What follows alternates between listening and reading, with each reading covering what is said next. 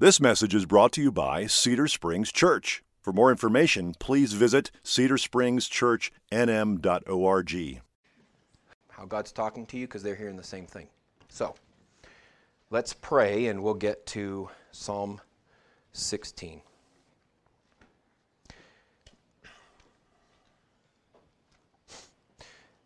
Heavenly Father, as we have just sung, we, we now pray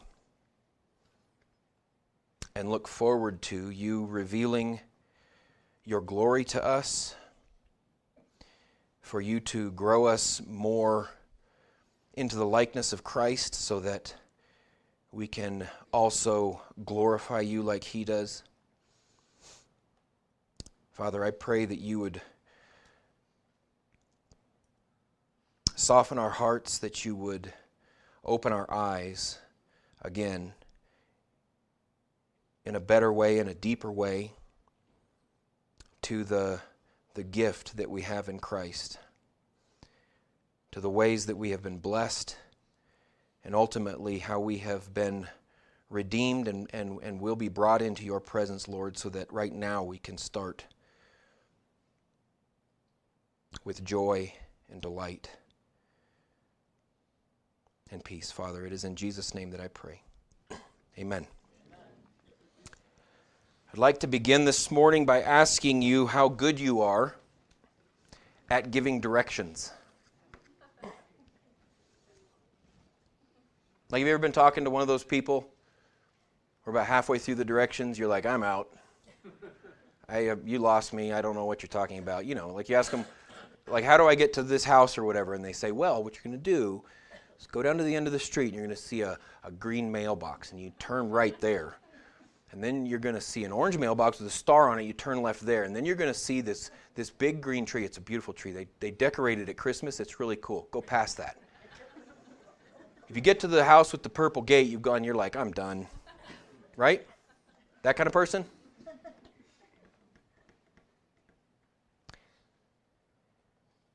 What determines whether or not you can give good directions or not? Is it familiarity? Is it clarity? Is it experience? Or perhaps is it a mixture of all three? Like, how good are you at giving directions to your own home? I would guess if you've lived there for any length of time, you're probably pretty good at it because you've gone there day after day. You, you have experienced and are familiar with the, with the different routes to and from because you've taken them all. So let me ask you about a different kind of directions. How good are you at giving directions to joy and fulfillment and hope? Are you familiar enough with those things? Have you experienced them often enough that you can tell someone else how to get there? Are you aware of the forks in the road on the way to those things in order to be clear and concise? Have you experienced joy and fulfillment and hope frequently enough to know the route there from any direction? What I want you to do this morning is I want you to look at where we're headed. Look where David is giving us directions to at the end of Psalm 16. In verse 11, David writes, You make known to me the path of life. In your presence there is fullness of joy. At your right hand are pleasures forevermore. Would you like to go there?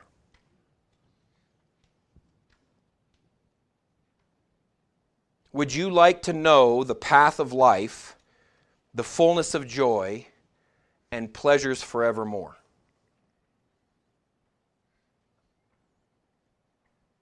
Now, you might say, Of course I want to go there, but that's really easy for a king to say.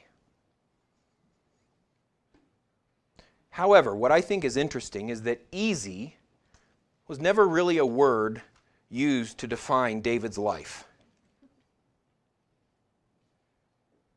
Besides the, the wars and the assassination attempts and the mutiny David had like eight wives and some number of concubines, which any guy will tell you means his life was a mess.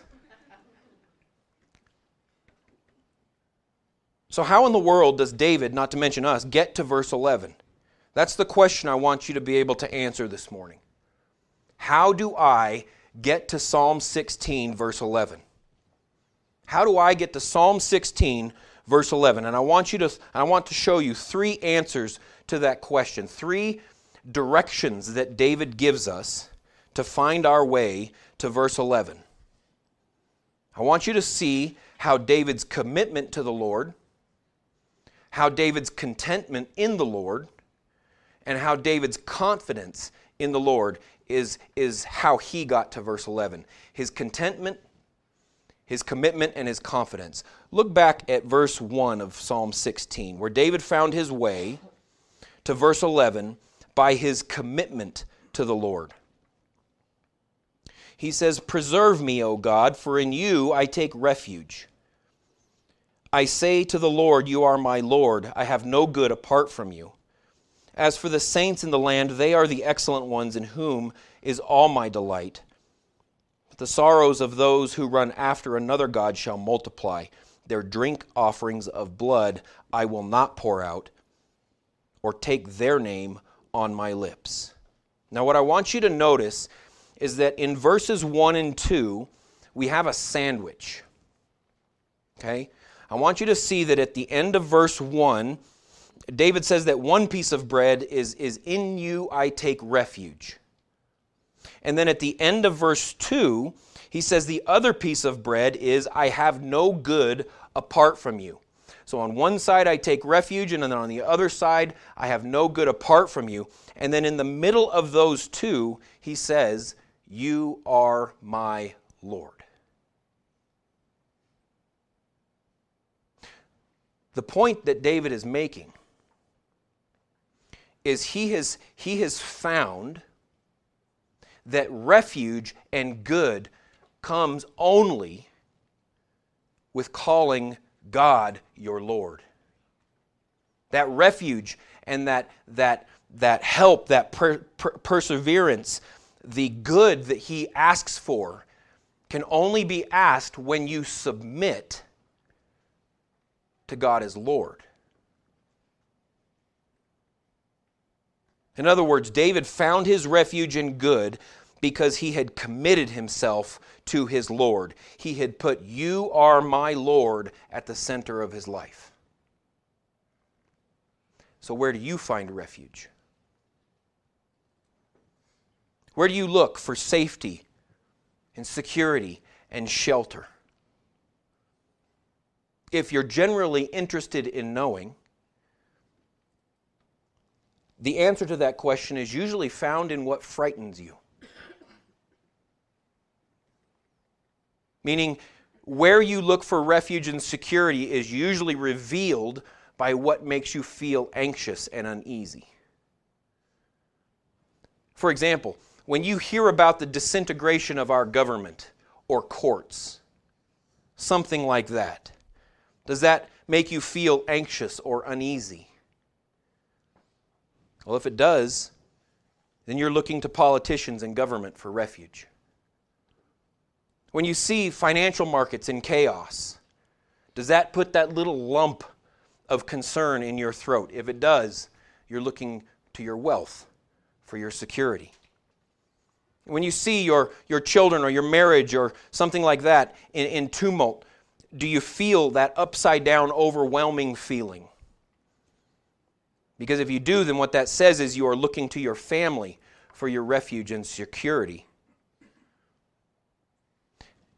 But what I think is interesting is that if there was anyone in the Bible who could have found refuge apart from God, it was David.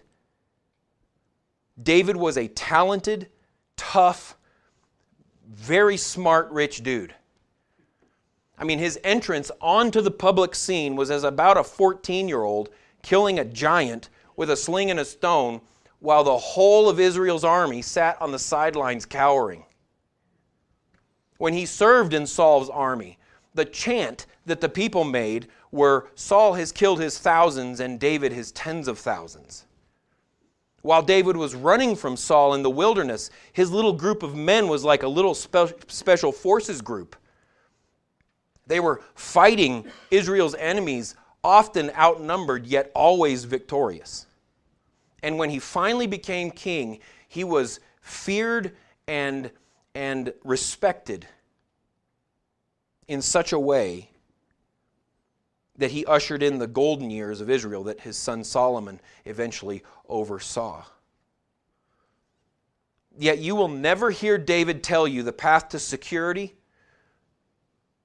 was through his sword or his armies or his shield or his wealth. You will never hear him say that. You will only hear him repeat again and again and again what he says here in Psalm 16 that he found his refuge in the Lord alone.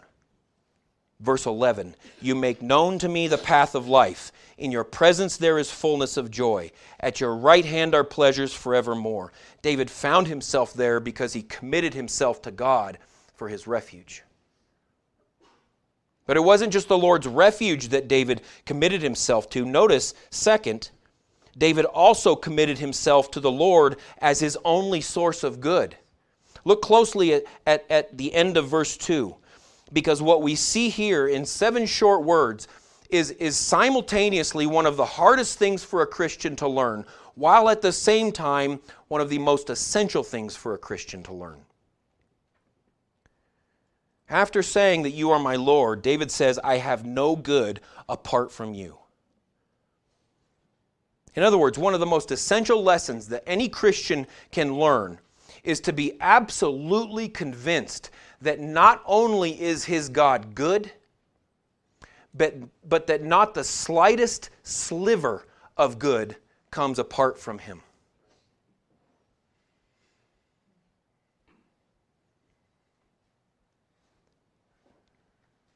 Listen, here's why that, that is one of the best lessons a Christian can learn. To be very, very practical, what David has learned when it comes to good is there are no shortcuts. There are no shortcuts to good. What I would say is, is the essence of sin is trying to take a shortcut to verse 11. And the disappointment and the shame that follows is always the result of taking that shortcome or that shortcut. For example, a young woman might try to take a shortcut to something good like love and security by giving in to her boyfriend. A man might try to take a shortcut to something good like pleasure or something like that through pornography or adultery. A gossip might look for a shortcut to something good like significance, mattering, by spilling the latest juicy news. Uh, uh, an unforgiving person might look for a shortcut to something good like justice by taking vengeance on themselves.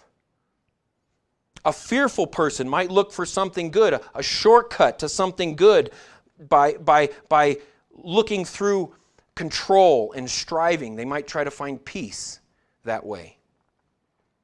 Love, pleasure, significance, justice, peace, these are all good things. But in all those examples, they're looking for a shortcut to that good apart from God. And what ends up happening every time,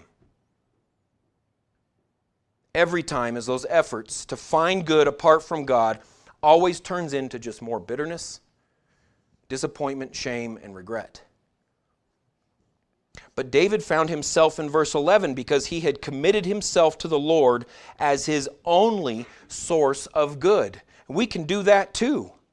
When one commits themselves to the Lord as their only source of good, what they will find is a good that exceeds their wildest uh, expectations.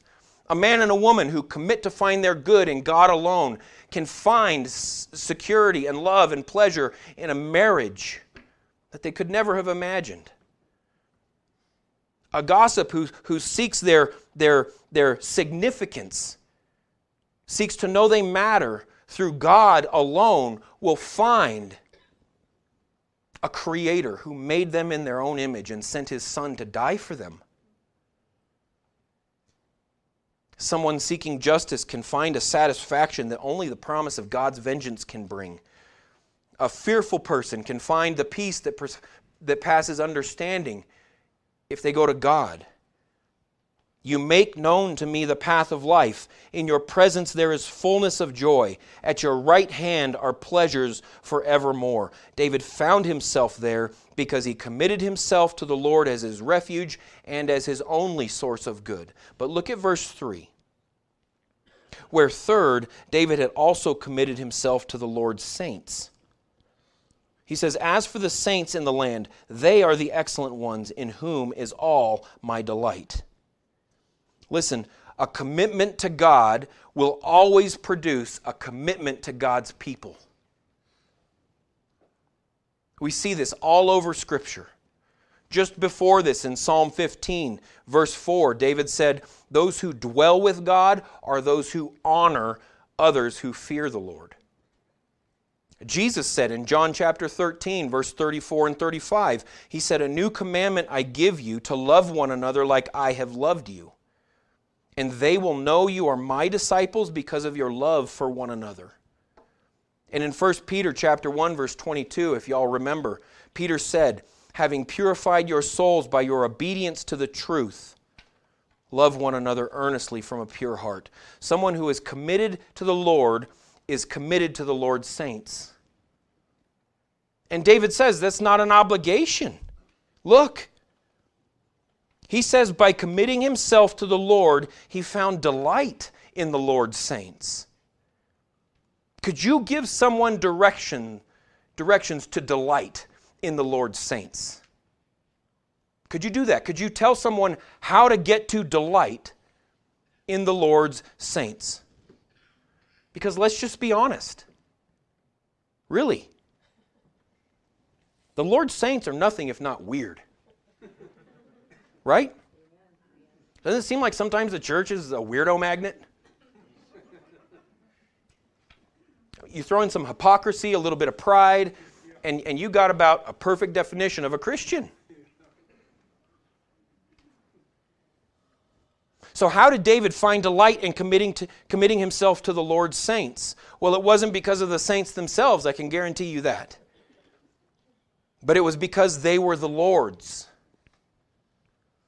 You, I know you've had that experience where someone who is super proud of their newborn baby comes and shoves a picture in front of your face and you throw up in your mouth a little bit because the child is just ugly.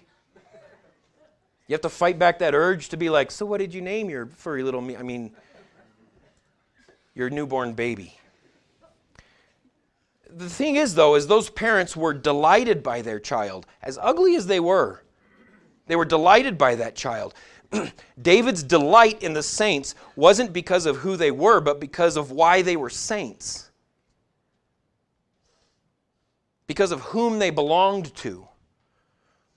David had committed himself to the, to the weirdos known as the Lord's saints because they were, were the ones that, despite all their flaws, belonged to the Lord.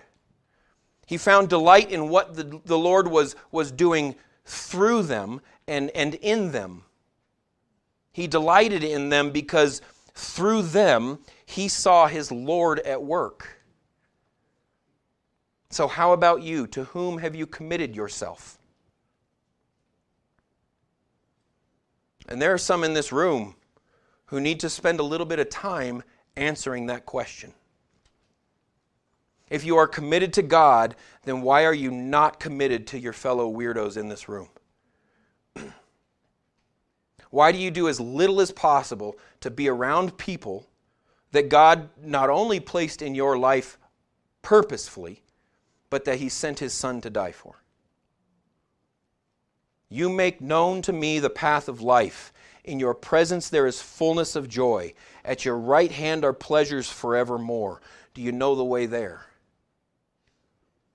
David found his way there by committing himself to the Lord committing himself to the Lord's refuge, to the Lord's good, and to the Lord's saints. But David's commitment wasn't the only marker on his way to verse 11. Look at verse 5, where David found himself at verse 11 because of his contentment in the Lord. He says, The Lord is my chosen portion and my cup. You hold my lot. The lines have fallen for me in pleasant places. Indeed, I have a beautiful inheritance. I bless the Lord who gives me counsel. In the night also my heart instructs me. I have set the Lord always before me, because he is at my right hand. I shall not be shaken. Now, I want you to notice how David is content in two distinct ways. First, notice in verses 5 and 6 how David says he is content with what the Lord has given him, right? No, that is not what it says. Look closer. David says in verse 5 that the Lord is his chosen portion. Not what the Lord had given him. The Lord himself is his chosen portion. Which means that in verse 6, the pleasant places are anywhere his Lord is. Because his beautiful inheritance is the Lord. The great king of Israel, who had anything and everything he ever wanted is not talking about a physical location or stuff. He's talking about his contentedness in the Lord himself.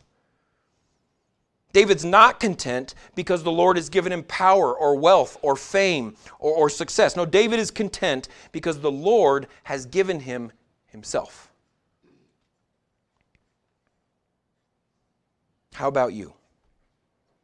On a scale of 1 to 10, how accurately could you give someone directions to contentment, satisfaction, fulfillment?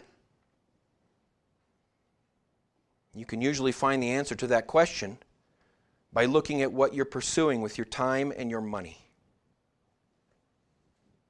Where do you feel the urge to spend your money? That little flutter in your wallet that says, I gotta have it.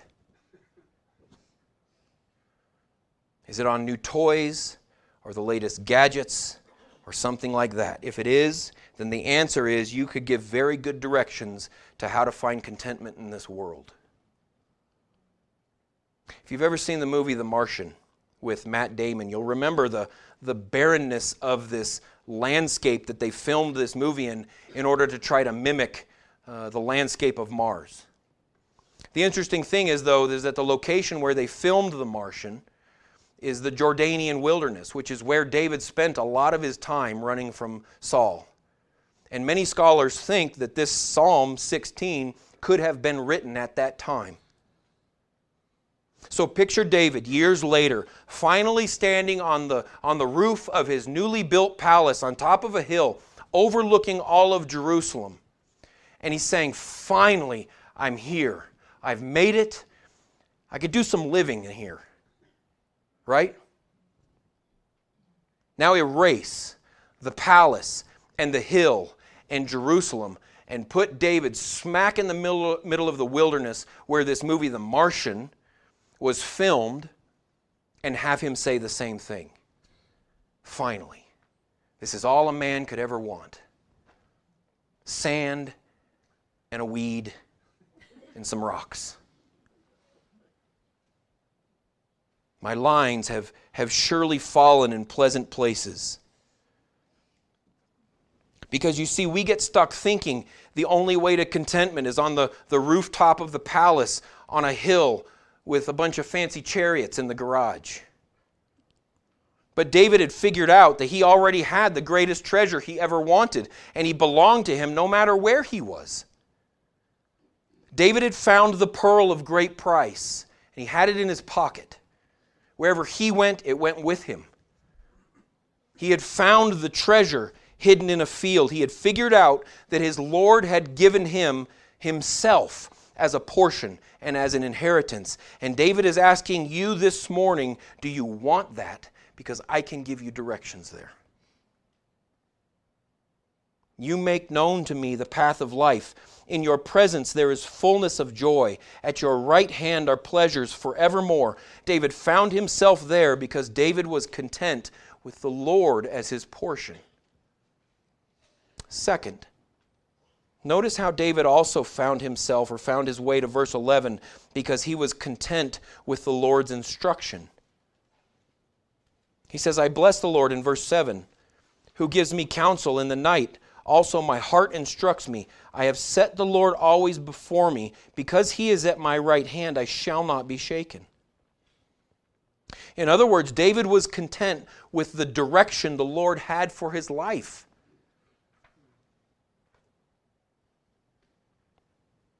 Think of it this way David does not see the Lord's instruction as a burden, as a trial, as a hardship. Look, he sees it as protection, he sees it as a foundation, he sees it as a safe path. He says in the end of verse 8, Because he is at my right hand, I shall not be shaken. He doesn't need another direction. He doesn't need better, more fulfilling instructions for where he wants to go. David is content with where God's counsel will take him. Now, let's ask a very important question Why would David be content with the Lord's counsel alone? The answer is pretty simple. After you have seen the Lord's directions and instructions guide you to verse 11, after you've seen the Lord's directions prove trustworthy and right time and time again, why would you feel the need to look elsewhere? David had experienced this firsthand. He had got right where he wanted to be, and when he followed the Lord's counsel, when he followed the Lord's instructions, it took him right where he wanted to go, and he had the confidence to be content with the Lord's counsel from there on out. You make known to me the path of life. In your presence there is fullness of joy. At your right hand are pleasures forevermore. Do you want to go there? David says, The way there is I committed myself to the Lord and I was content in the Lord. And lastly, on our road to verse 11, notice David's confidence in the Lord in verse 9. He says, Therefore, because of this commitment that I have seen play out, because of this contentment I have seen play out, therefore, because my God has proven himself, therefore my heart is glad and my whole being rejoices my flesh also dwells secure. For you will not abandon my soul to Sheol, or let your Holy One see corruption. Now, just to be clear, that word Holy One there is, a, is another word for anointed. King of Israel was anointed. Prophets, or excuse me, priests were anointed. But we've got a problem in verse 9 and 10. Do you, do you see it? Can you see the traffic backing up behind the wreckage that David has described on this way to verse 11? David's directions to verse 11 are falling apart because there's something wrong with what he said. David says in verse 9 and 10 that his flesh dwells secure because the Lord will not abandon his soul to Sheol or let him see corruption. Do you see the problem? The problem is that David is saying he is confident the Lord will not let him rot, that the Lord will not abandon him to the grave or let his body see decay. The problem is is that David did die like 3000 years ago. His body is way beyond decay. His bones are dust. So, what in the world is going on here? Did we miss a turn? A detour? How did David get to verse 11 if his directions through commitment and contentment and confidence have dead ended in death? Well, Peter actually gives us the answer to this question in Acts chapter 2. Turn there. Turn to Acts chapter 2, where Peter is going to tell us why this is the case. About a thousand years after David, in Acts chapter 2, the Holy Spirit has just descended, and Peter is giving his very first Holy Spirit inspired message, sermon, to thousands of people in Jerusalem. And in his first message, he's explaining to them why they should believe that Jesus is the Savior the Old Testament promised. And when he got to the part where he was talking about how Jesus rose from the dead, where do you think Peter went to show that's what the Old Testament said Jesus would do? Psalm 16. I want you to listen very closely to what Peter says, beginning in verse 24. Peter says, speaking of Jesus, God raised him up, loosing the pangs of death, because it was not possible for him to be held by it. Now, regarding Psalm 16, Peter says, For David says concerning him, I saw the Lord always before me for he is at my right hand, that I may not be shaken. Therefore my heart was glad, and my tongue rejoiced. My flesh also will dwell in hope. For you will not abandon my soul to Hades, or let your Holy One see corruption. You have made known to me the paths of life. You will make me full of gladness with your presence. Now, did you catch what Peter said in verse 25? Peter said David wasn't talking about himself. Peter said that David was talking about Jesus when he wrote Psalm 16. That changes everything. That means that these aren't David's directions. That means David is giving us Jesus' directions. Go back to Psalm chapter 16 because I want you to listen to this psalm different now. I want you to listen to the commitment and to the contentment and to the confidence of Jesus in Psalm 16. Preserve me, O God, for in you I take refuge. I say to the Lord, You are my Lord, I have no good apart from you. As for the saints in the land, they are the excellent ones in whom I delight. The sorrows of those who run after another God shall multiply. Their drink offerings of blood I will not pour out, or take their names on my lips. The Lord is my chosen portion and my cup. You hold my lot. The lines have fallen for me in pleasant places. Indeed, I have a beautiful inheritance. I bless the Lord who gives me counsel in the night. Also, my heart instructs me. I have set the Lord always before me. Because he is at my right hand, I shall not be shaken.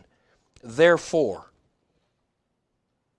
the man who hung on the cross and died says, My heart is glad, and my whole being rejoices. My flesh also dwells secure, for you will not abandon my soul to Sheol or let your Holy One see corruption. You make known to me the path of life. In your presence there is fullness of joy. At your right hand are pleasures forevermore.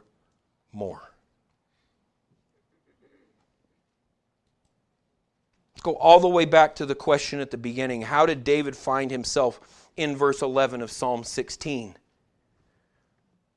Because the answer for him and for us has changed.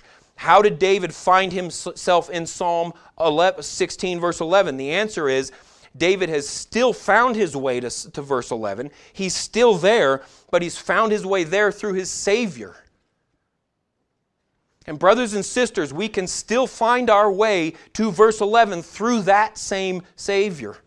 The only difference between us and David is David was just looking to his Savior in the future, and we're looking to him in the past. Same Savior, same road, same direction, just to verse 11, just different sides of the resurrection. Brothers and sisters, David found himself in verse 11 because his Savior was committed to God the Father. John chapter 6, verse 37 and 38, Jesus says that he only did the will of his Father. Brothers and sisters, David found himself in verse 11 because his Savior was content with God the Father. You can read in Luke chapter 4 the story of Satan tempting Jesus with all kinds of extra things. And Jesus was content to say, No thanks, Satan. I love what God gave me. It's, it's, it's plenty. Brothers and sisters, David found himself in verse 11 because his Savior was confident that God the Father would not abandon him to the grave. And as he was taking his last breath in Luke chapter 23, Jesus said, Into your hands I commit my spirit.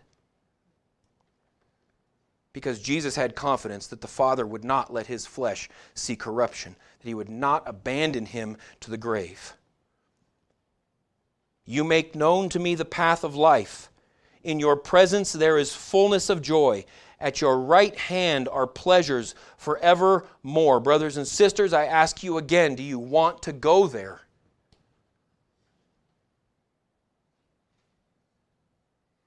The question I said I wanted you to be able to answer this morning was, was how do I get there?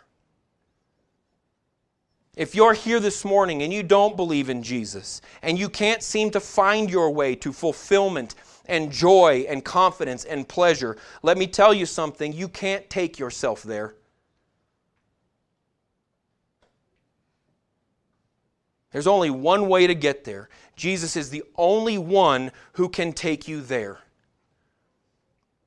And he stands ready to take you there if you want to go. If you want to go to verse 11, Jesus stands ready to take you there. He called it the narrow path because there is only one way, there is only one vehicle that has enough gas in it to get to verse 11. But you got to let Jesus do the driving. And all you have to do is believe. Just believe that you are a sinner who needs the life, death, and resurrection of Jesus Christ the, the perfect commitment, the perfect contentment, the perfect confidence in the Lord. Just believe that you need His perfectness applied to your broken life. That's it. And He'll take you to verse 11. And when you get there, when you believe, when you find yourself in verse 11, let me tell you and everyone else in this room, here's the cool thing Everything else in Psalm 16 is unlocked to us through faith in Christ. In Christ, God is our refuge, and all our good comes from Him. We can be content with the counsel and instruction of our Lord because in Christ, God's only counsel to us is for our good. It's, it's our foundation, it's, it's our stability and our security. And listen to this we can have confidence that when we get to verse 11, we can stay there because, because like Christ, we will not be abandoned to the grave either. So let me ask you again do you know how to get to verse 11? Could you give someone directions there? If your answer is yes, let me just ask you to show your work. How do you know that you know that? How do you know you know your way to verse 11? How do you know you could explain how to get to verse 11? The answer is pretty simple. If you followed Jesus' directions to verse 11, if you've allowed Jesus to take you there, if you've allowed him to drive you to verse 11, then others are going to recognize it and want to go there too. Listen, if you're living in verse 11, you're going to cause a commotion in a world of poverty and sorrow. That's how you know. If you followed Christ to verse 11, then like a deep belly laugh in a quiet theater, your joy is going to draw attention. If you've allowed your Savior to take you to verse 11, then your peace and security is going to shine like a beacon in a dark world of fear and anxiety. Brothers and sisters, are you living in fullness of joy and the pleasures forevermore, the hope that that is yours in Christ, that, that, that Christ brought those things and gave them to you as he walked out of the grave?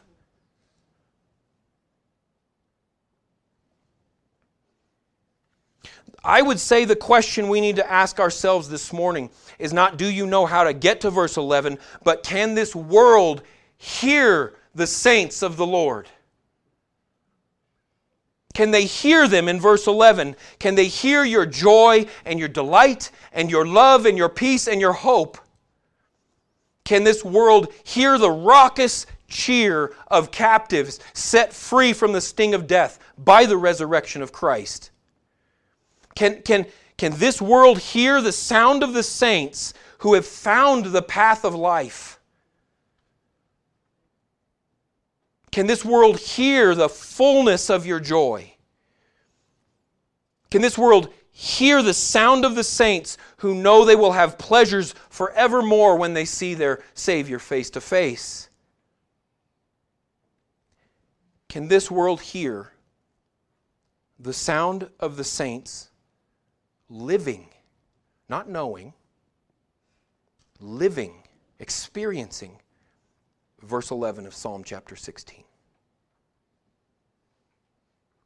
Let's pray.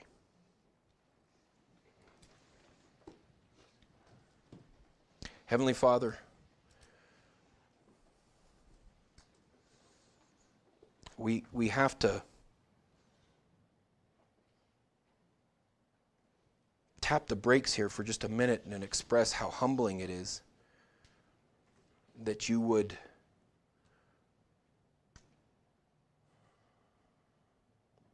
Provide space for us on your bus to, to, to go where you are.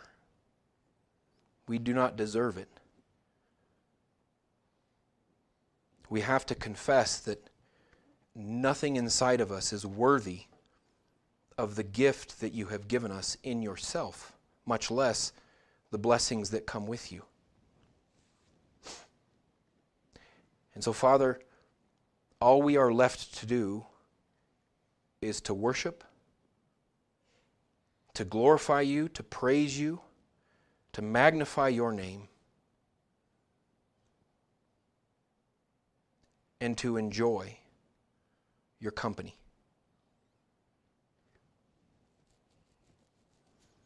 To rest in your presence and your salvation and your redemption.